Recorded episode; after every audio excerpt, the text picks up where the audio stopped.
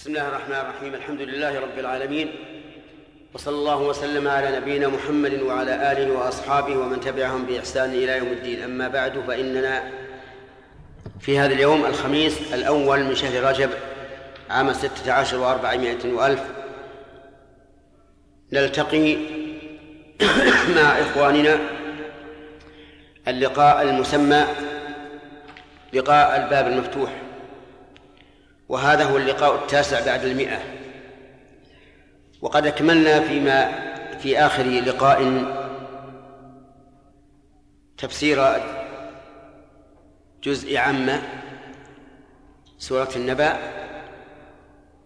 ورأينا أن نعود فنبدأ بتفسير سور المفصل التي تبتدئ من سورة قاف عند بعض العلماء أو من سورة الحجرات عند آخرين.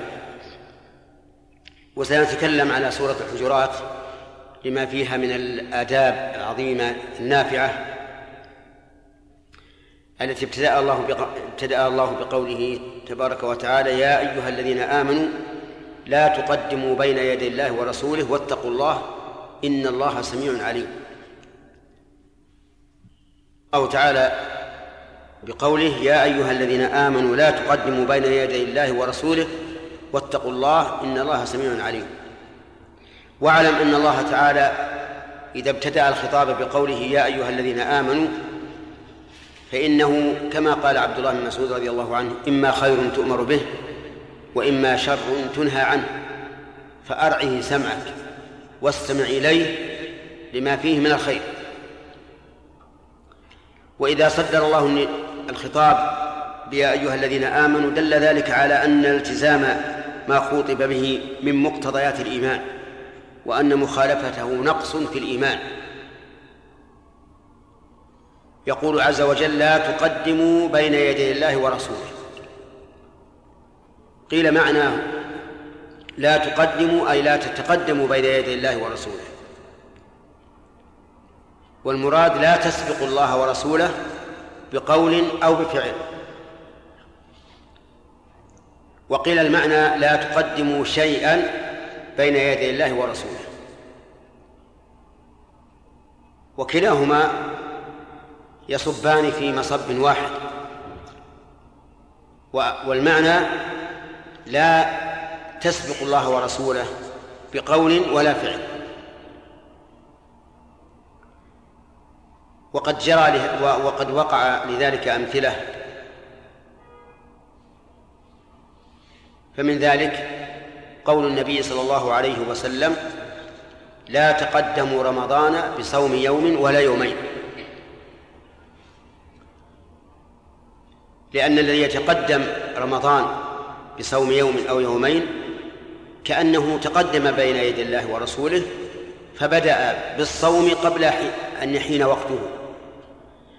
ولهذا قال النبي عليه الصلاة والسلام بل قال عمار بن ياسر من صام اليوم الذي الذي يشك فيه فقد عصى أبا القاسم صلى الله عليه وسلم. ومن ذلك أي من التقدم بين يدي الله ورسوله البدع بجميع أنواعها فإنها تقدم بين يدي الله ورسوله بل هي أشد التقدم. لأن النبي صلى الله عليه وعلى آله وسلم قال عليكم بسنتي وسنة الخلفاء الراشدين المهديين من بعدي وإياكم ومحدثات الأمور. وأخبر أن كل بدعة ضلالة. وصدق عليه الصلاة والسلام. فإن حقيقة حال المبتدع أنه يستدرك على الله ورسوله ما فات مما يدعي أنه شر. كأنه يقول إن الشريعة لم تكن وأنه كملها بما أتى به من البدعة. وهذا معارض تماما لقول الله تعالى اليوم أكملت لكم دينكم. فيقال لهذا الرجل الذي ابتدع أهذا الذي فعلته كمال في الدين؟ إن قال نعم فإن قوله هذا يتضمن أو يستلزم تكذيب قول الله تعالى اليوم أكملت لكم دينكم. وإن قال ليس كمالا في الدين قلنا إذن هو نقص. لأن الله يقول فماذا بعد الحق إلا الضلال. فالبدعة كما أنها ضلالة في نفسها فهي في الحقيقة تتضمن الطعن في دين الله. وأنه ناقص وأن هذا المبتدع كمله. بما ادعى أنه من شريعة الله عز وجل. فالمبتدعون كلهم تقدموا بين يدي الله ورسوله ولم يبالوا بهذا النهي. حتى وإن حسن قصدهم فإن فعلهم ضلالة. قد يثاب على حسن قصده ولكنه يوزر على سوء فعله. ولهذا يجب على كل مبتدع علم أن أنه على بدعة أن يتوب منها ويرجع إلى الله عز وجل ويلتزم سنة الرسول صلى الله عليه وعلى آله وسلم وسنة الخلفاء الراشدين المهديين من بعده. والبدع أنواع كثيرة. بدع في العقيدة بدع في الأقوال بدع في الأفعال. أما البدع في العقيدة فإنها تدور على شيئين إما تمثيل وإما تعطيل. إما تمثيل بأن يثبت لله الصفات لكن على وجه المماثلة. فإن هذا بدعة لأنه لم يكن من طريق النبي صلى الله عليه وعلى آله وسلم وخلفائه الراشدين فيكون بدعة. فمثل يثبت أن لله وجها ويجعله مماثلا لأوجه المخلوقين. أو أن لله يدا ويجعلها مماثلة لأيدي المخلوقين وهلم جرا. هؤلاء مبتدعة بلا شك. وبدعتهم تكذيب لقوله تعالى ليس كمثله شيء. ولقوله تعالى ولم يكن له كفوا أحد. ولقوله تعالى هل تعلم له سميا. أما التعطيل فهو على العكس من هذا. التعطيل أن ينكر ما وصف الله به نفسه فإن كان إنكار جحد وتكذيب فهو كفر. وإن كان إنكار تأويل فهو تحريف. وليس بكفر إذا كان اللفظ يحتمله. فإن كان لا يحتمله فلا فرق بينه وبين إنكار التكذيب. فمثلا إذا قال إنسان إن الله سبحانه وتعالى قال بل يداه مبسوطتان. والمراد باليدين النعمة نعمة الدين ونعمة الدنيا أو نعمة الدنيا ونعمة الآخرة. فهذا تحريف. لأن النعمة ليست واحدة ولا ألف ولا ملايين وإن تعدوا نعمة الله لا تحصوها فليست النعمة اثنتين لا بالجنس ولا بالنوع. فيكون هذا تحريفا وبدعة لأنه على خلاف ما تلقاه النبي صلى الله عليه وعلى آله وسلم وأصحابه وأئمة الهدى من بعدهم. هذا بدعة في العقيدة. البدعة في الأقوال مثل أولئك الذين يبتدعون تسبيحات أو تهليلات أو تكبيرات لم ترد بها السنة. أو يبتدعون أدعية لم ترد بها السنة وليست من الأدعية المباحة. وأما الأفعال فكذلك أيضا مثل الذين يصفقون عند الذكر أو يهزون رؤوسهم عند التلاوة أو ما أشبه ذلك من أنواع البدع. وكذلك الذين يتمسحون بالكعبة في غير الحجر الأسود والركن اليماني. وكذلك الذين يتمسحون بحجرة النبي صلى الله عليه وسلم حجرة قبره الشريف.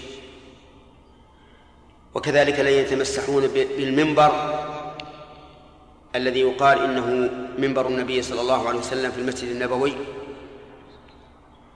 وكذلك الذين يتمسحون بجدران مقبرة البقيع أو بغير ذلك. المهم أن البدع كثيرة.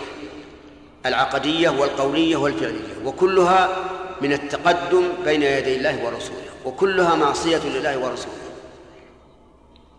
فإن الله يقول لا تقدموا بين يدي الله ورسوله والنبي عليه الصلاة والسلام يقول إياكم ومحدثات الأمور ومن البدع ما يصنع في رجب الذي أوله اليوم كصلاة الرغائب التي تصلى ليلة أول جمعة من شهر رجب وهي ألف صلاة ألف ركعة. يتعبدون لله بذلك وهذا بدعة لا يزيدهم من الله إلا بعدا. لأن كل من تقرب إلى الله بما لم يشرعه فإنه مبتدع ضال. لا يقبله الله منه لا يقبل الله منه تعبده. لما ثبت في الصحيحين وغيرهما عن عائشة رضي الله عنها أن رسول الله صلى الله عليه وعلى آله وسلم قال من عمل عملا ليس عليه أمرنا فهو رد. ومن التقدم بين يدي الله ورسوله أن يقول الإنسان قولا يحكم به بين عباد الله أو في عباد الله وليس وليس من شريعة الله.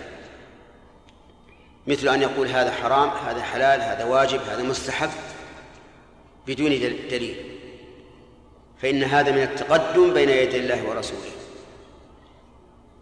وعلى من قال قولا وتبين له أنه أخطأ فيه عليه أن يرجع إلى الحق. حتى لو شاع القول بين الناس وذاع وانتشر وعمل به من عمل من الناس فالواجب عليه أن يرجع. وأن يعلن رجوعه أيضا. كما أعلن مخالفته التي قد يكون معذورا فيها إذا كانت صادرة عن الاجتهاد. فالواجب الرجوع إلى الحق. فإن تمادى الإنسان في مخالفة الحق فقد تقدم بين يدي الله ورسوله. ثم قال عز وجل واتقوا الله. وهذا تعميم بعد تخصيص لأن التقدم بين بين يدي الله ورسوله مخالف للتقوى. لكن نص عليه وقدمه لأهميته.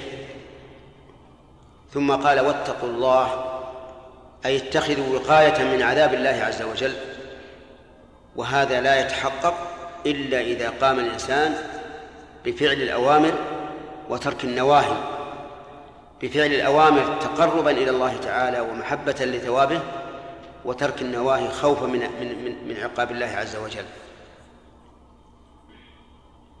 ومن الناس من إذا قيل له اتق الله أخذته العزة بالإثم فتصاعد في نفسه وعز في نفسه وأوغل في الإثم وانتفخت أوداجه وقال أمثلي يقال له اتق الله؟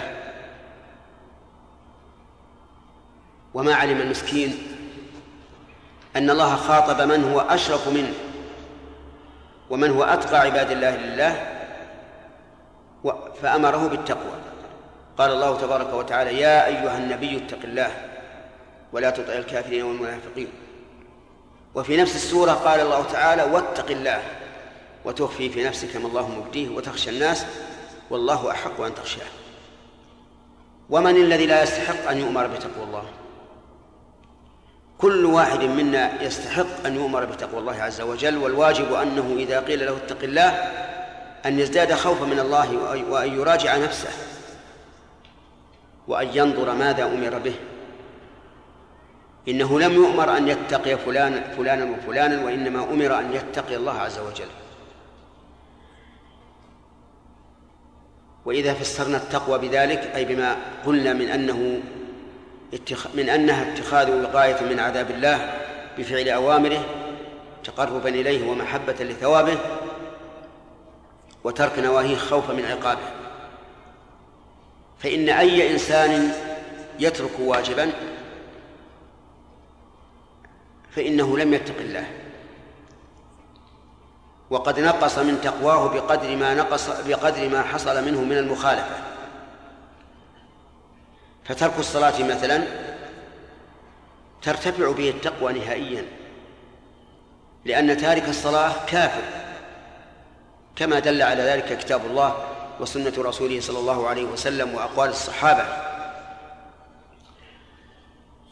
حتى إن بعض العلماء حكى إجماع الصحابة على أن تارك الصلاة كافر كفرا مخرجا عن الملة. ومنهم التابعي المشهور عبد الله بن شقيق رحمه الله حيث قال كان أصحاب النبي صلى الله عليه وعلى آله وسلم لا يرون شيئا من الأعمال تركه كفر غير الصلاة. وكذلك نقل إجماعهم إسحاق بن راهوية. ولم يصح عن أي صحابي أنه قال إن تارك الصلاة إن تارك الصلاة في الجنة أو إنه مؤمن أو ما أشبه ذلك. فالتقوى مخالفتها تختلف قد تكون مخالفتها كفرا وقد تكون دون ذلك. الزاني لم يتق الله لأنه زنى فخالف أمر الله وعصاه. السارق لم يتق الله شارب الخمر لم يتق الله العاق لوالديه لم يتق الله. القاعد القاطع لرحمه لم يتق الله والأمثلة على هذا كثيرة. إذن فقوله تعالى اتقوا الله كلمة عامة شاملة تشمل كل الشريعة. إن الله سميع عليم.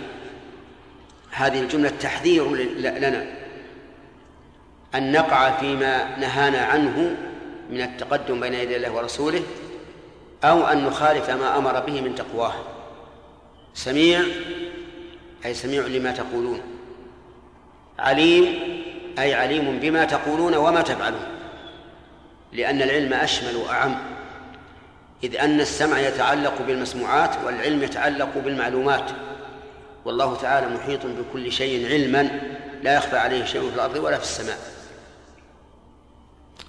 يقول العلماء رحمهم الله إن السمع الذي اتصف به ربنا عز وجل ينقسم إلى قسمين إلى سمع إدراك وسمع إجابة. فسمع الإدراك معناه أن أن أن الله يسمع كل صوت خفي أو ظهر حتى إنه عز وجل يقول لنبيه صلى الله عليه وسلم قد سمع الله قول التي تجادلك في زوجها وتشتكي إلى الله والله يسمع تحاوركما تحاوركما إن الله سميع بصير. قالت عائشة رضي الله عنها الحمد لله الذي وسع سمعه الأصوات.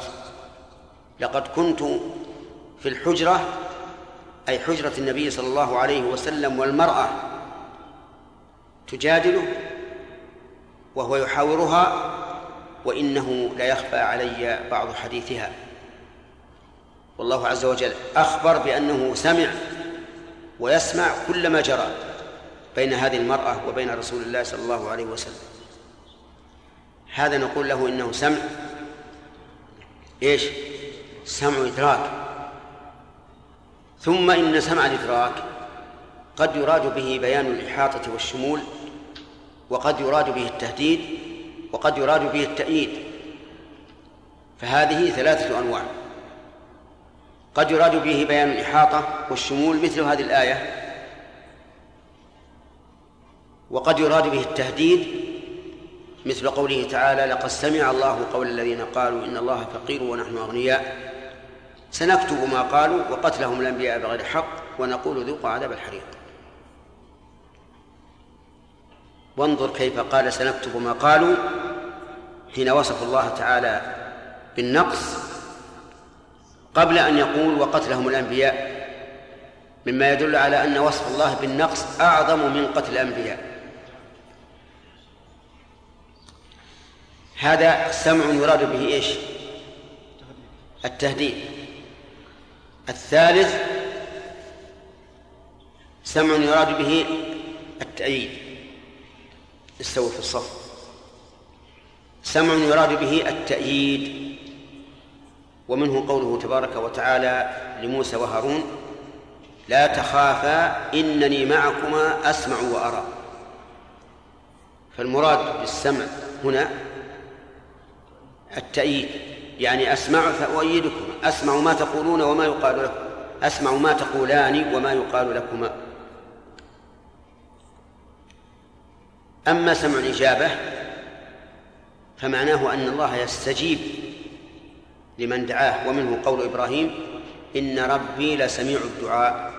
أي؟ أي إيش؟ أي مجيب الدعاء. ومنه قول المصلي سمع الله لمن حمده يعني استجاب له استجاب لمن حمده فأثابه. ولا أدري أنحن ندرك ما ما نقوله في ندرك معنى ما نقوله في صلاتنا. أو أننا نقوله تعبدا ولا ندري ما المعنى. عندما تقول الله أكبر تكبيرة الإحرام يعني الأخ أكبر. يعني أكبر من كل شيء. أكبر من كل شيء عز وجل. ولا نحيط به بذلك. لأنه أعظم من أن تحيط به عقولنا. وعندما نقول سمع الله لمن حمده يعني استجاب الله لمن حمده. ليس المعنى أنه يسمع فقط لأن السمع يسمع لأن الله يسمع من حمده ومن لا يحمده إذا تكلم. لكن المراد أنه يستجيب لمن حمده بالثواب. و فهذا السمع معنى يقتضي الاستجابة لمن دعاه. أما قوله تعالى عليم فالمراد أنه ذو علم واسع. قال الله تعالى لتعلموا أن الله على كل شيء قدير وأن الله قد أحاط بكل شيء علما. عندما تؤمن أيها الأخ بأن الله سميع وأن الله عليم هل يمكن وأنت في عقلك الراشد أن تقول ما لا يرضيه؟ أجيب. لا لأنه يسمع. فلا ينبغي لك أن تسمع الله ما لا يرضى ما لا يرضاه منك. أسمعه ما يحبه ويرضاه. إذا كنت مؤمنا حقا بأن الله سميع. أعتقد لو أن أباك نهاك عن قول من الأقوال فهل تتجرأ أن تسمعه ما لا يرضى؟ أو أن تسمعه ما نهاك عنه؟ لا. فالله أعظم وأجل. فاحذر أن تسمع الله ما لا يرضاه منك. إذا آمنت بأنه بكل شيء عليم. وهذا أعم من السمع لأنه يشمل القول والفعل وحديث النفس حتى ما توسوس به نفسك يعلمه عز وجل. إذا علمت ذلك هل يمكن أن تفعل شيئا لا يرضيه؟ لا لأنه ليس المقصود من إخبار الله عنا بأنه عليم بكل شيء أن أن نعلم هذا ونعتقده لا. المقصود هذا والمقصود شيء آخر وهو الثمرة والنتيجة التي تترتب على علمنا بأنه بكل شيء عليم. إذا علمنا بأنه بكل شيء عليم هل نقول ما لا يرضى؟ لا. لأنه يبي لأنه سوف يعلمه إذا علمنا بأنه بكل شيء عليم هل نعتقد ما لا يرضى؟ لا. لأن نعلم أنه يعلم ما في قلوبنا قال الله تعالى واعلموا أن الله يعلم ما في أنفسكم فاحذروه. بل قال تعالى واعلموا أن الله يحول بين المرء وقلبه. يحول بينك وبين قلبك.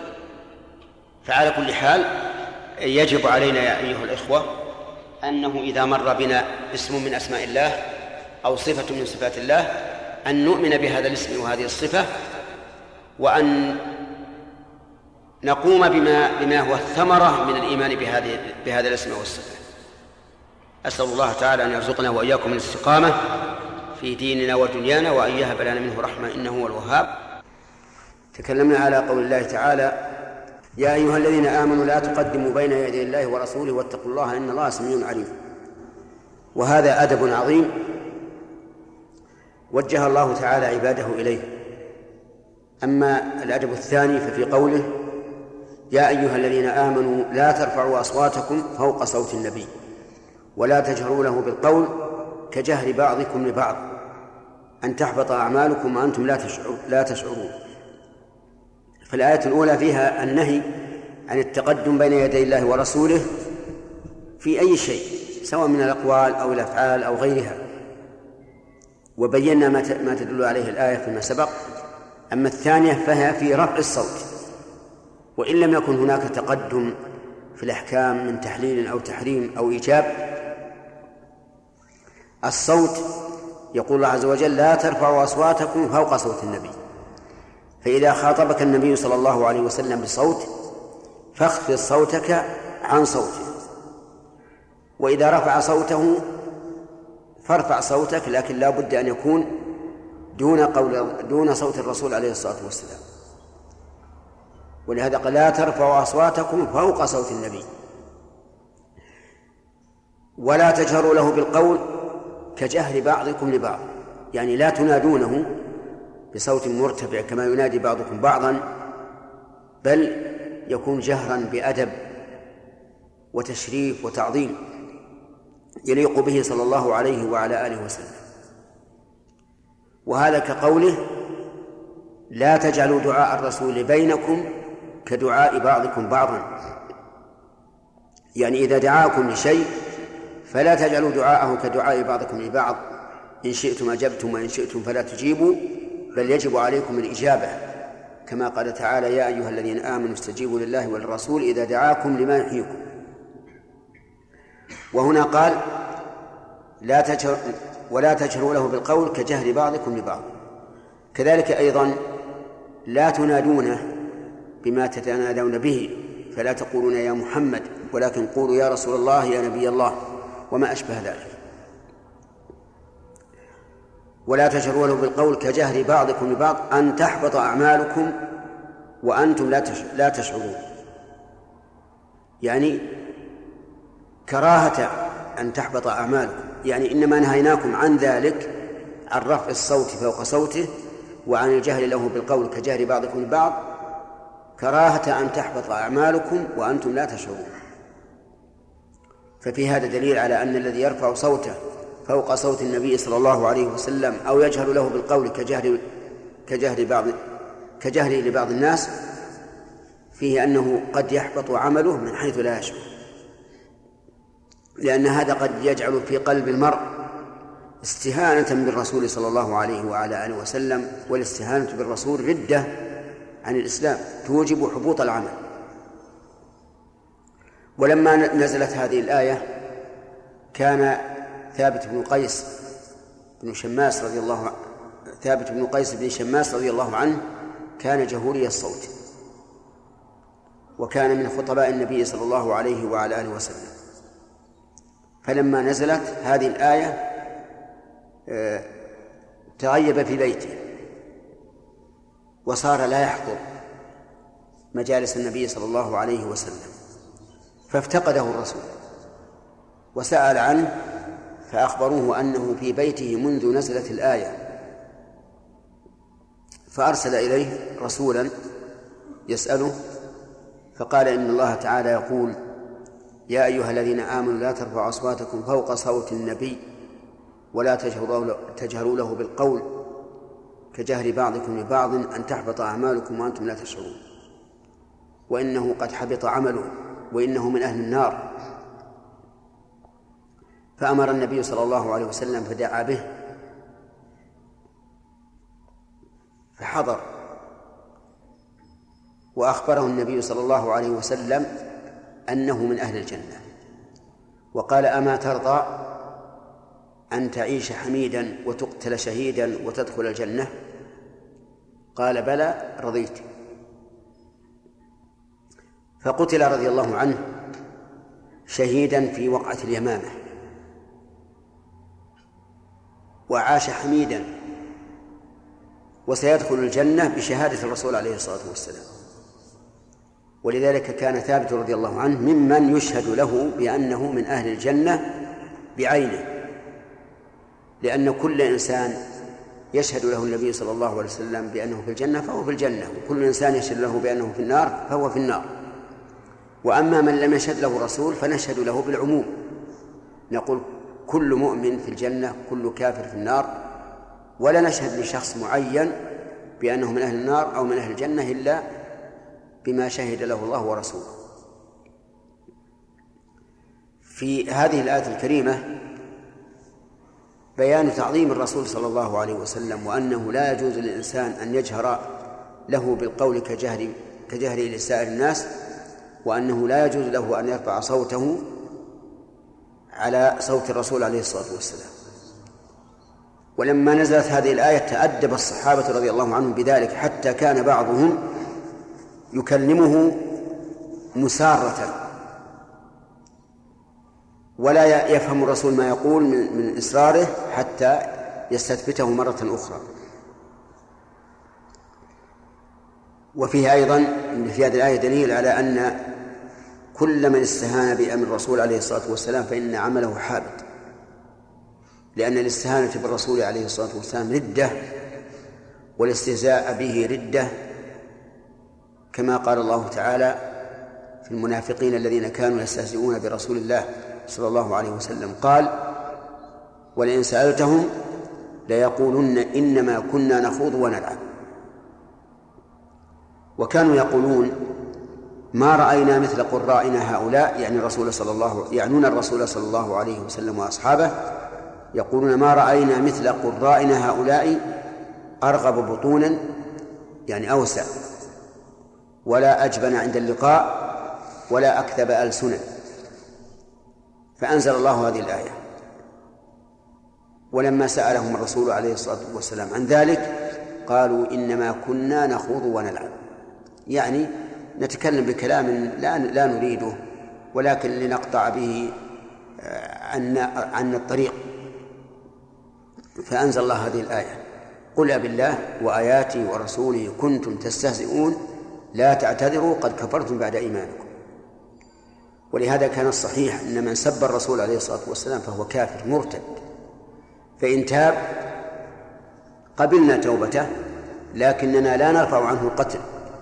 بل نقتله أخذا بحق رسول الله صلى الله عليه وسلم. وإذا قتلناه بعد توبته النصوح الصادقة صلينا عليه كسائر المسلمين الذين يتوبون من الكفر أو من المعاصي. ثم قال تعالى إن الذين ينادونك من وراء الحجرات أكثرهم لا يعقلون. ها؟ نعم. ثم أثنى الله تعالى على الذين يغضون أصواتهم عند الرسول صلى الله عليه وسلم فقال إن الذين يغضون أصواتهم عند رسول الله أولئك الذين امتحن الله قلوبهم للتقوى لهم مغفرة وأجر عظيم. لما نهى عن رفع الصوت فوق صوته وعن الجهل له بالقول كجهل بعضنا لبعض أثنى على الذين يغضون أصواتهم عند رسول الله أي يخفضونها ويتكلمون بأدب فلا إزعاج ولا صخب ولا رفع صوت لكن يتكلمون بأدب وغض قال الله أولئك الذين امتحن الله قلوبهم للتقوى. أعاد الإشارة فقال إن الذين يغضون أصواتهم عند رسول الله أولئك الذين تعظيما لشأنهم ورفعة لمنزلتهم لأن أولئك من اسم الإشارة الدال على البعد. وذلك لعلو منزلتهم وإلا لكان الكلام يتم لو قال إن الذين يغضون أصواتهم عند رسول الله هم الذين امتحن الله قلوبهم التقوى. لكن أتى باسم الإشارة بيانا لرفعة منزلتهم وعلوها. امتحن الله قلوبهم قال العلماء معناه أخلصها للتقوى. فكانت قلوبهم مملوءة بتقوى الله عز وجل. ولهذا تأدبوا بآداب بآداب الله الذي الذي وجه لها فغضوا أصواتهم عند الرسول صلى الله عليه وسلم. ثوابهم لهم مغفرة وأجر عظيم. مغفرة من الله لذنوبهم وأجر عظيم على أعمالهم الصالحة. وفي هذه الآية إشارة إلى أن الصلاح صلاح القلب. لقول امتحن الله أولئك امتحن الله قلوبهم للتقوى. وكما قال النبي عليه الصلاة والسلام في الحديث الصحيح التقوى ها هنا وأشار إلى صدره الذي هو محل القلب ثلاث مرات التقوى ها هنا التقوى ها هنا التقوى ها هنا. ولا شك أن التقوى تقوى القلب. أما تقوى الجوارح وهي إصلاح العمل ظاهرا فهذا يقع حتى من المنافقين. وإذا رأيتهم تعجبك أجسامهم وإن يقولوا تسمع لقوله. لكن الكلام على تقوى القلب هو الذي هي التي بها الصلاح. نسأل الله تعالى أن يرزقنا وإياكم ذلك. أولئك الذين امتحن الله قلوبهم للتقوى. يفعل بعض الناس المعاصي وإذا أنكرت عليه قال التقوى ها هنا. كأنه يزكي نفسه وهو قائم بمعصية الله. فنقول له بكل سهولة لو كان ما ها هنا متقيا لكانت الجوارح متقية لأن النبي صلى الله عليه وسلم يقول ألا وإن في الجسد مضغة إذا صلحت صلح الجسد كله وإذا فسدت فسد الجسد كله. تلاقي شخصا مصرا على معصية ما كإسبال الثوب مثلا حلق اللحية شرب الدخان وتنهاه. وتخوفه من عقاب الله فيقول لك التقوى ها هنا. والجواب أن نقول إيش؟ لو كان ما هنا فيه تقوى لكان ما هنا فيه تقوى. الدليل قول النبي صلى الله عليه وسلم ألا وإن في الجسد مضغة إذا صلح صلح الجسد كله وإذا فسدت فسد الجسد كله ألا وهي القلب. ثم قال الله تبارك وتعالى إن الذين ينادونك من وراء الحجرات أكثرهم لا يعقلون ونترك هذه الآية أو نترك الكلام على هذه الآية إن شاء الله في الجلسة القادمة حتى يتسع الوقت للأسئلة. إن الذين يغضون أصواتهم عند رسول الله أولئك الذين امتحن الله قلوبهم التقوى لهم مغفرة وأجر عظيم. إن الذين ينادونك من وراء الحجرات أكثرهم لا يعقلون. هذه الآية تشير إلى قوم أتوا إلى رسول الله صلى الله عليه وعلى آله وسلم وكان معهم قوم جفاة. لا يقدرون الأمور قدرها فجعلوا ينادون النبي صلى الله عليه وسلم من وراء حجراته أي حجرات نسائه ويرفعون أصواتهم بذلك. يريدون أن يخرج النبي صلى الله عليه وعلى آله وسلم إليهم. يقول الله في هؤلاء أكثرهم لا يعقلون. يعني ليس عندهم عقل والمراد بالعقل هنا عقل الرشد لأن العقل عقلان عقل رشد وعقل تكليف. فأما عقل الرشد فضده السفه وأما عقل التكليف فضده الجنون. فمثلا إذا قلنا يشترط لصحة الوضوء أن يكون المتوضئ عاقلا مميزا. فالمراد بالعقل هنا إيش؟ عقل التكليف. وإذا قلنا يشترط في للتصرف في المال أن يكون المتصرف عاقلا أي عقل رشد يحسن التصرف. فالمراد بقوله هنا أكثرهم لا يعقلون أي لا يعقلون عقل رشد لأنهم لو كانوا لا يعقلون عقل تكليف لم يكن عليهم لوم ولا ذم إذ أن المجنون فاقد العقل لا لا يلحقه لوم ولا ذم وهذا واضح. وقول أكثرهم لا يعقلون يفهم منه أن بعضهم يعقل وأنه لم يحصل منه رفع صوت بل هو متأدب مع رسول الله صلى الله عليه وعلى آله وسلم. ثم قال تعالى ولو أنهم صبروا حتى تخرج إليهم لكان خيرا لهم. لو أنهم صبروا حتى تخرج إليهم أي من بيتك وتكلمهم بما يريدون لكان خيرا لهم خيرا لهم في إيش؟ خيرا لهم في أنهم يلتزمون الأدب مع النبي صلى الله عليه وسلم وحاجتهم سوف تقضى لأن رسول الله صلى الله عليه وعلى آله وسلم لم يأته أحد في حاجة إلا قضاها إذا كان إذا كان يدركها. وهو أحق الناس بقول الشاعر ما قال لا قط إلا في تشهده لولا التشهد كانت لاؤه نعم. أكثر ولو أنهم صبروا حتى تخرج إليهم لكان خيرا لهم والله غفور رحيم. وفي قوله تعالى والله غفور رحيم إشارة إلى أن الله غفر لهم ورحمهم. وهذا من كرمه جل وعلا أنه يغفر ويرحم. وقد أخبر الله تعالى في كتابه أن الله لا يغفر أن يشرك به ويغفر ما دون ذلك أي ما سوى الشرك لمن يشاء. فكل أحد أذنب ذنبا دون الشرك مهما عظم فإنه تحت مشيئة الله. إن شاء عذبه وإن شاء غفر له. ما لم يتب فإذا تاب فلا عذاب. لقوله تعالى والذين لا يدعون مع الله إلها آخر ولا يقتلون النفس التي حرم الله إلا بالحق ولا يزنون ومن يفعل ذلك يلقى أثاما يضاعف له العذاب يوم القيامة ويخلد فيه مهانا إلا من تاب وآمن وعمل عملا صالحا فأولئك يبدل الله سيئاتهم حسنات وكان الله غفورا رحيما. هنا قلنا أن الآية تدل على أن الله غفر لهم ورحمهم. فمن أين نأخذ هذه الدلالة؟ نأخذها من أن الله ختم الآية بقوله والله غفور رحيم. وهذا يدل على أنه غفر, غفر لهم ورحمهم.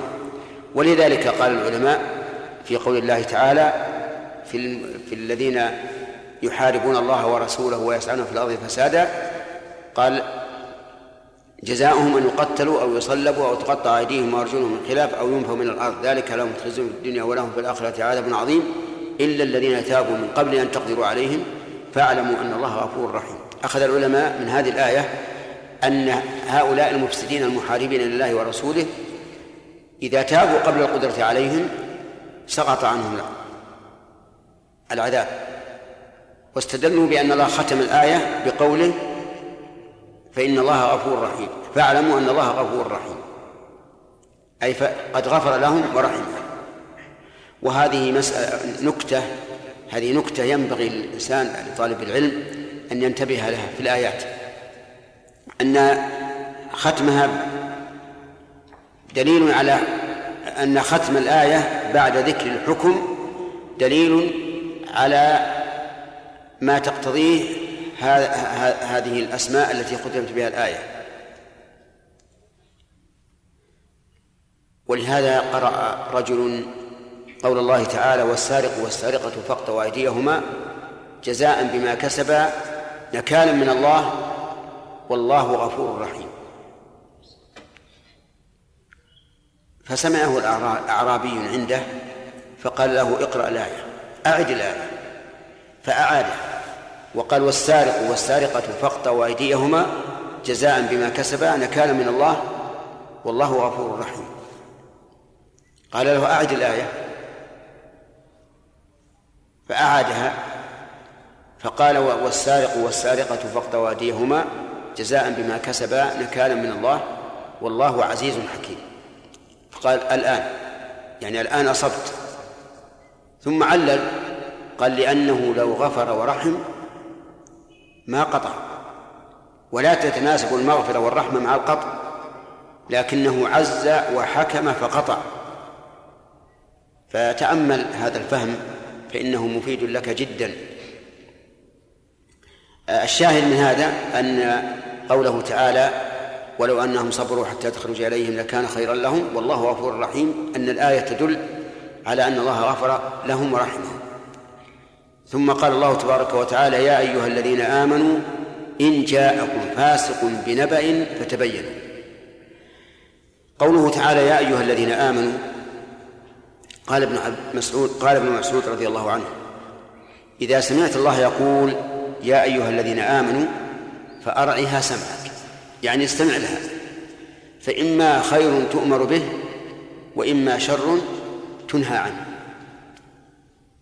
إذا سمعت الله يقول يا أيها الذين آمنوا لأن, لأن هذه نداء ونداء بأشرف الأوصاف وهو الإيمان.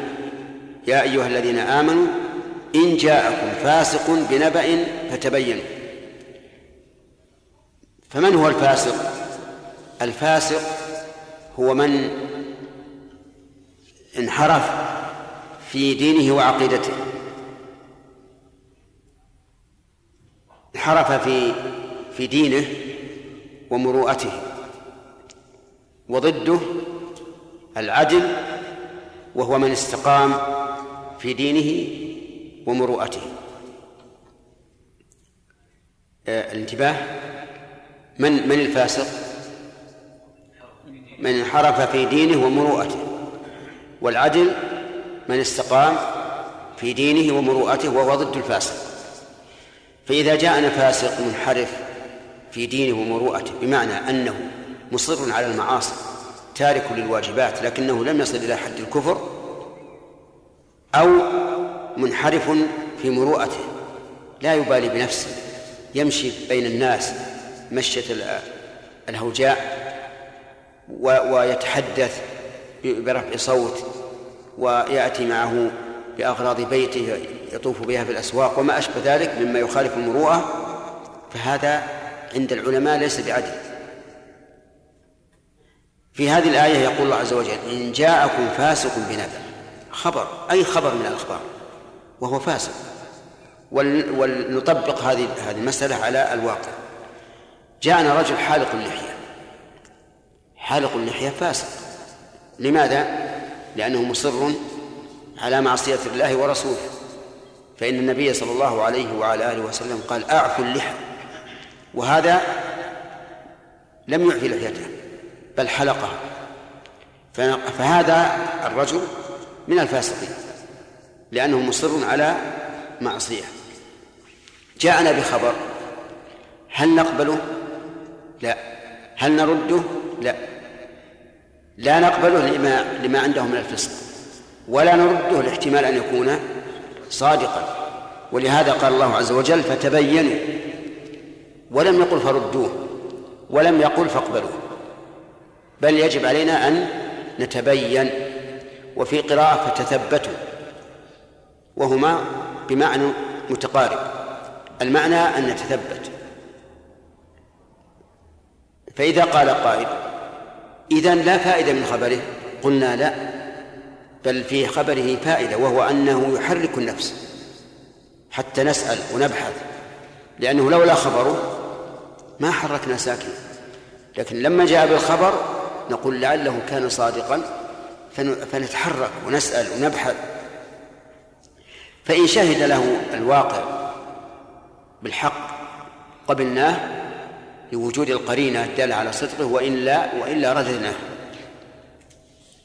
وقوله سبحانه وتعالى إن جاءكم فاسق بنبأ فتبينوا يفيد أنه إذا جاءنا عدل فإننا نقبل الخبر.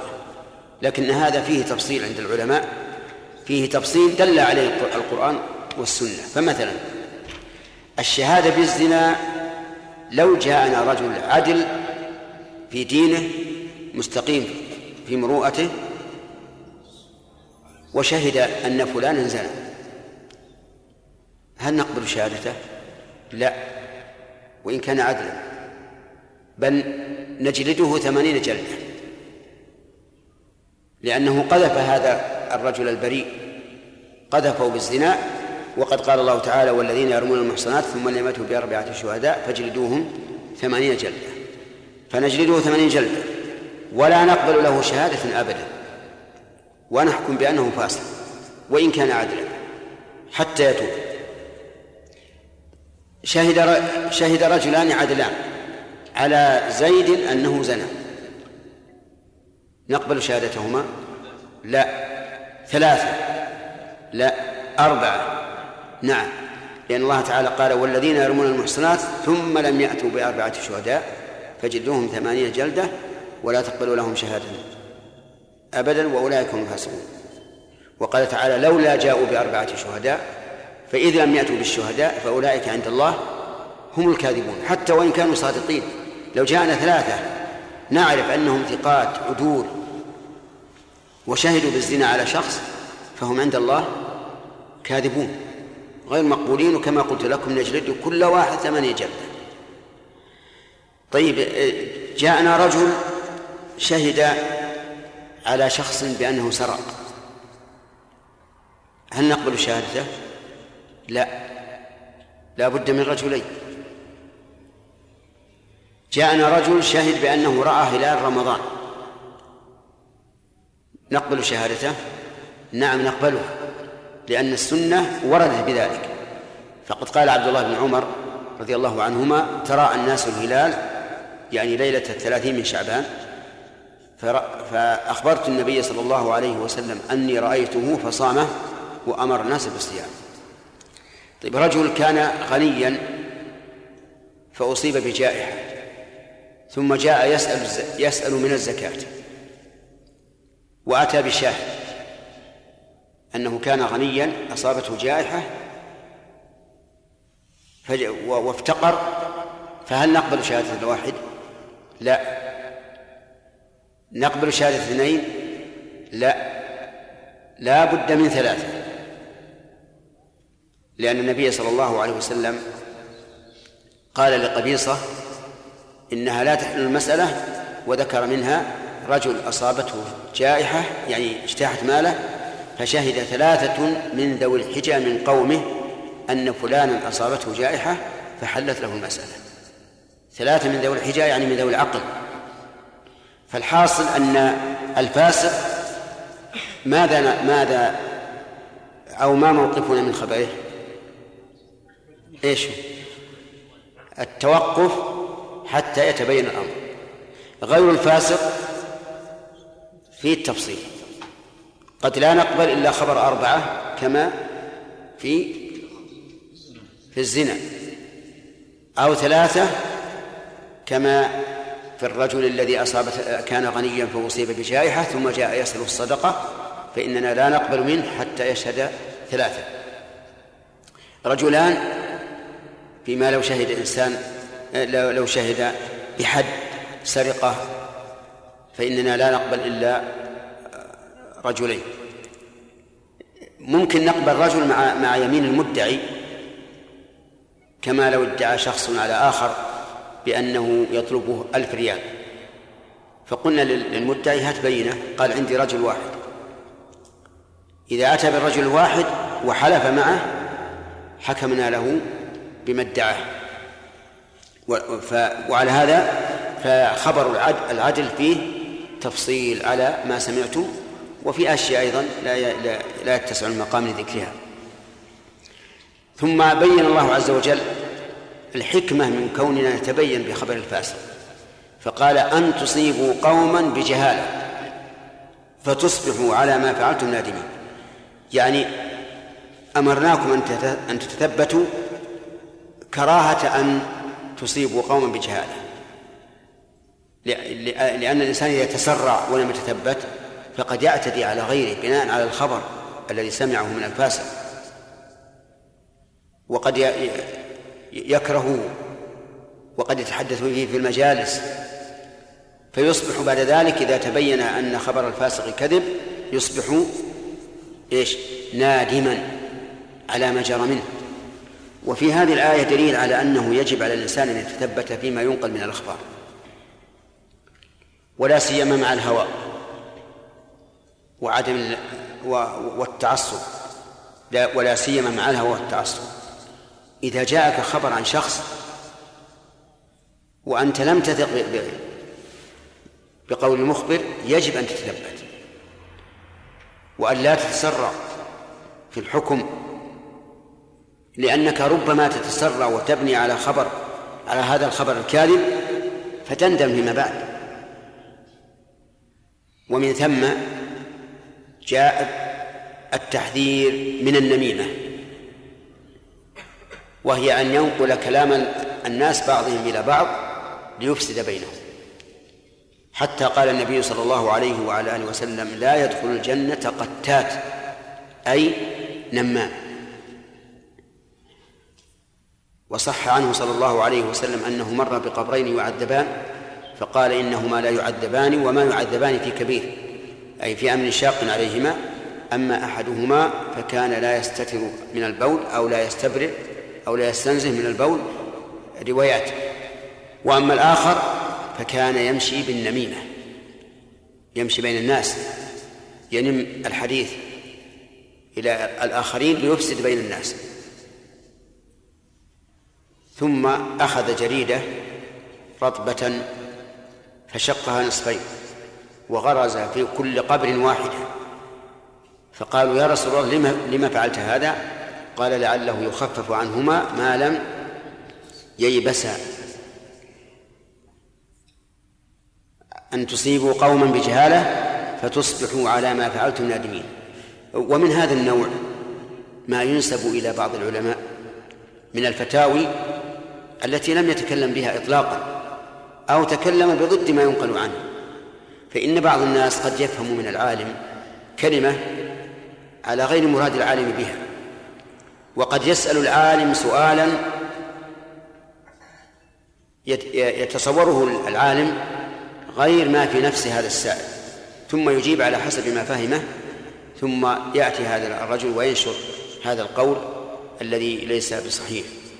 وكم من أقوال نسبت إلى علماء أجلاء ولكن لم يكن لها أصل. لهذا يجب التثبت فيما ينقل عن العلماء أو غير العلماء. ولا سيما كما قلت لكم آنفا لا سيما في هذا الزمن الذي كثرت فيه الأهواء وكثر فيه التعصب وصار الناس كأنهم يمشون في عماء واعلموا أن فيكم رسول الله لو يطيعكم في كثير من الأمر لعنتم. ولكن الله حبب إليكم الإيمان وزينه في قلوبكم. هذه الآية كما تعلمون جاءت بعد قوله تعالى يا أيها الذين آمنوا إن جاءكم فاسق بنبأ فتبينوا أن تصيبوا قوما بجهالة فتصبحوا على ما فعلتم نادمين. واعلموا أن فيكم رسول الله. وسبب ما سبق أن النبي صلى الله عليه وسلم بلغه عن قوم ما ليس فيه. فأمر الله تعالى بالتأكد من الأخبار إذا جاء بها من لا تعرف عدالته.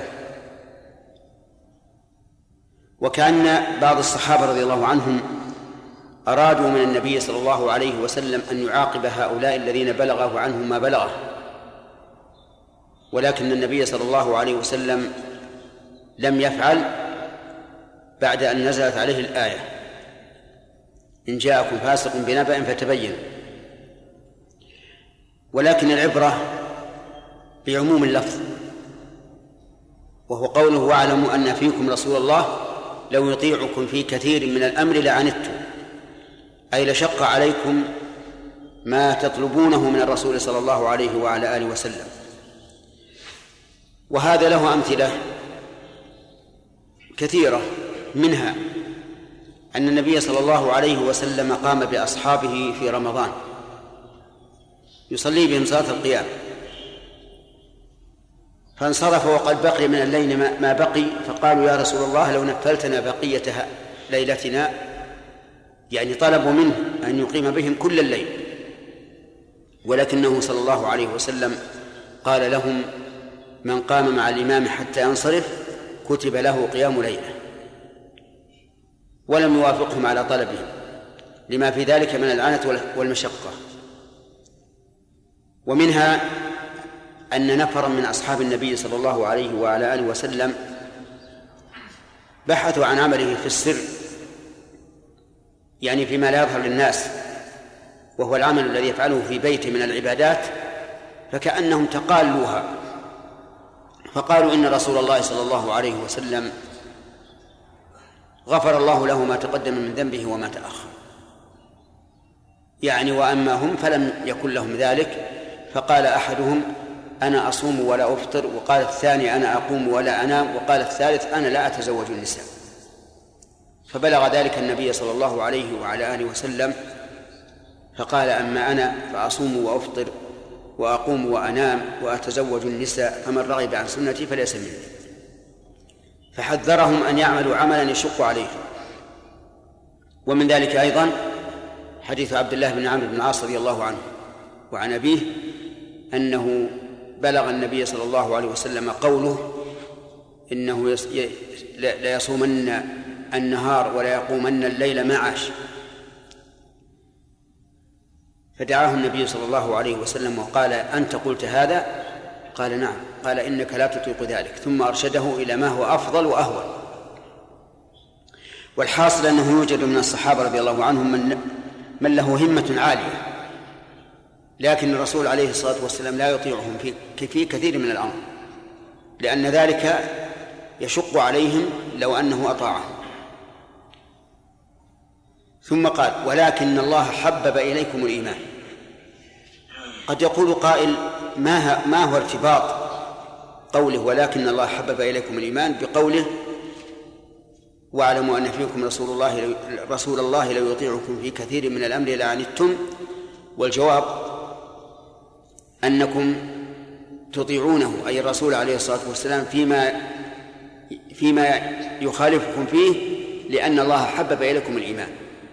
فتقدمون طاعة النبي صلى الله عليه وسلم فيما يخالفكم فيه لأن الله حبب إليكم الإيمان وزينه في قلوبكم. وهذا استدراك من أبلغ ما يكون من الاستدراك. يعني ولكن إذا خالفكم النبي صلى الله عليه وسلم في كثير من الأمر الذي تريدونه فإنكم لن تكرهوا ذلك ولن تخالفوه ولن تحملوا على الرسول صلى الله عليه وسلم بسببه ولكن الله ولكن الله حبب إليكم الإيمان أي جعله محبوبا في قلوبكم وزينه في قلوبكم يعني جعلكم تحبونه وزينه في قلوبكم بحيث لا تتركونه بعد أن أن تقوموا به. وذلك أن فعل الإنسان الشيء للمحبة قد يكون محبة عارضة لكن إذا زين له الشيء ثبتت المحبة ودامت ولهذا قال حبب إليكم الإيمان وهذا في القلب. وزينه في قلوبكم أيضا في القلب لكن إذا زين الشيء المحبوب إلى الإنسان فإنه يستمر عليه ويثبت ويثبت عليه. وكر وكره إليكم الكفر والفسوق والعصيان. كره إليكم الكفر الذي هو مقابل الإيمان. والفسوق الذي هو مقابل الاستقامة. والعصيان اللي هو مقابل الكمال. وهذا تدرج من الأعلى إلى ما دونه. الكفر أعظم من الفسق والفسق أعظم من العصيان. فالكفر هو الخروج من الإسلام بالكلية. وله أسباب معروفة في كتب أهل العلم. ذكرها الفقهاء رحمه الله في باب أحكام المرتد. وأما الفسق فهو دون الكفر لكنه فعل كبيرة أن يفعل الإنسان كبيرة من الكبائر ولم يتب منها كالزنا وشرب الخمر والسرقة والقذف وما أشبه ذلك. والعصيان دون هذا العصيان هو الصغائر التي تكفر بالأعمال الصالحة. كما قال النبي صلى الله عليه وسلم الصلوات الخمس والجمعة إلى الجمعة ورمضان إلى رمضان مكفرات لما بينهن ما اجتنبت الكبائر. فالمؤمنون الخلص حبب الله إليهم الإيمان وزينه في قلوبهم وكره إليهم الكفر والفسوق والعصيان. نسأل الله أن يجعلنا منكم منهم. أولئك هم الراشدون.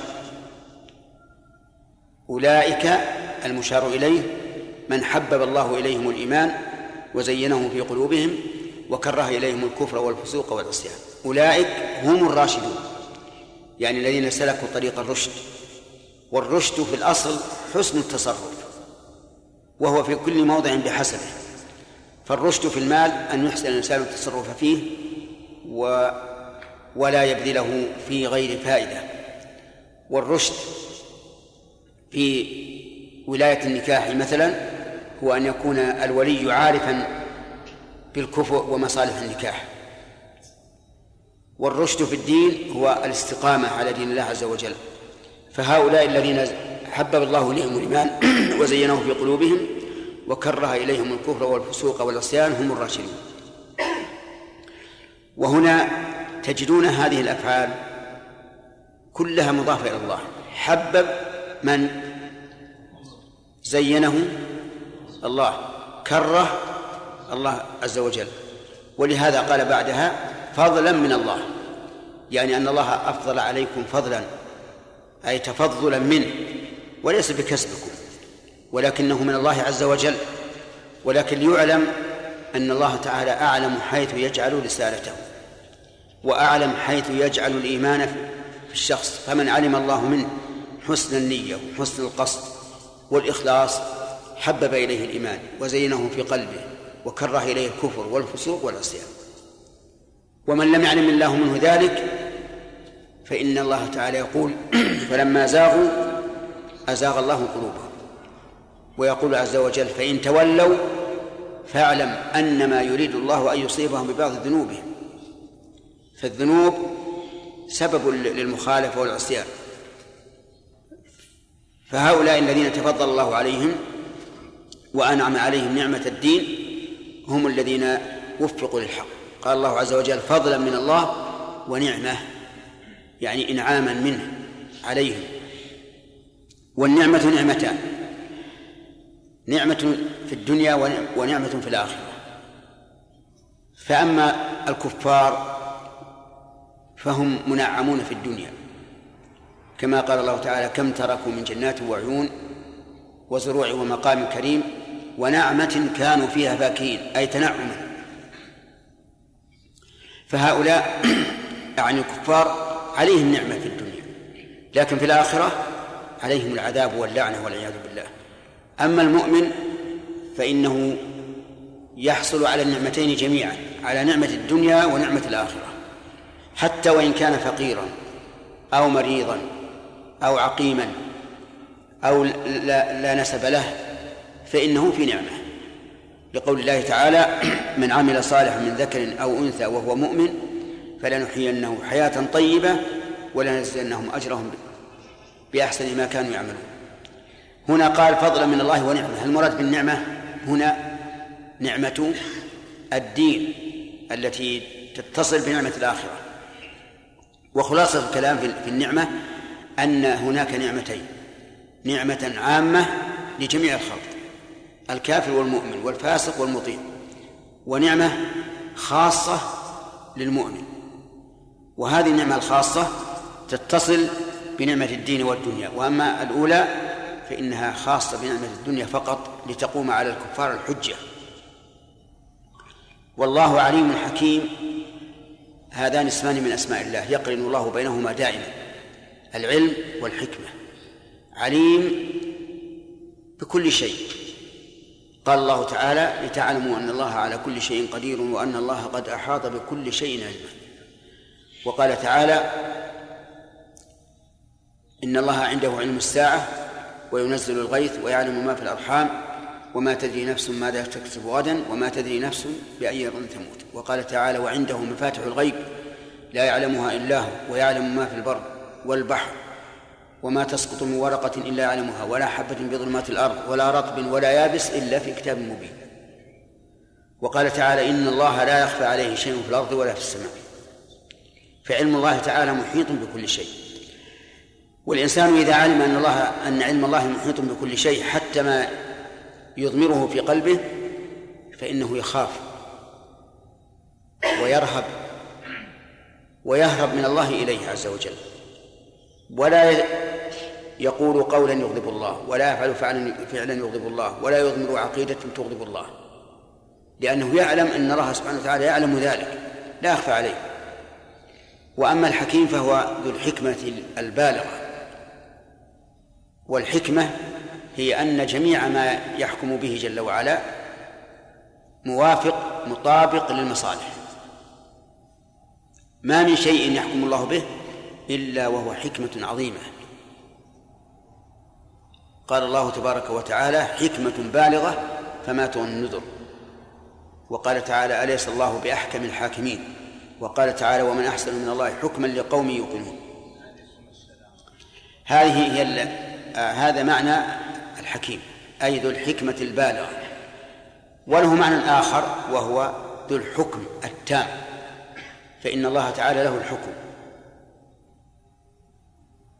كما قال تعالى وما اختلفتم فيه من شيء فحكمه إلى الله. وقال تعالى فإن تنازعتم في شيء فردوه إلى الله والرسول إن كنتم تؤمنون بالله واليوم الآخر. ولا أحد يحكم بهواه. ولو اتبع الحق أهواءهم لفسدت السماوات والأرض ومن فيهن. بل أتيناهم بذكرهم فهم عن ذكرهم معرضون. نسأل الله تعالى أن يتولانا وإياكم برحمته وعفوه وأن يجعلنا ممن علم وانتفع بعلمه إنه على كل شيء قدير.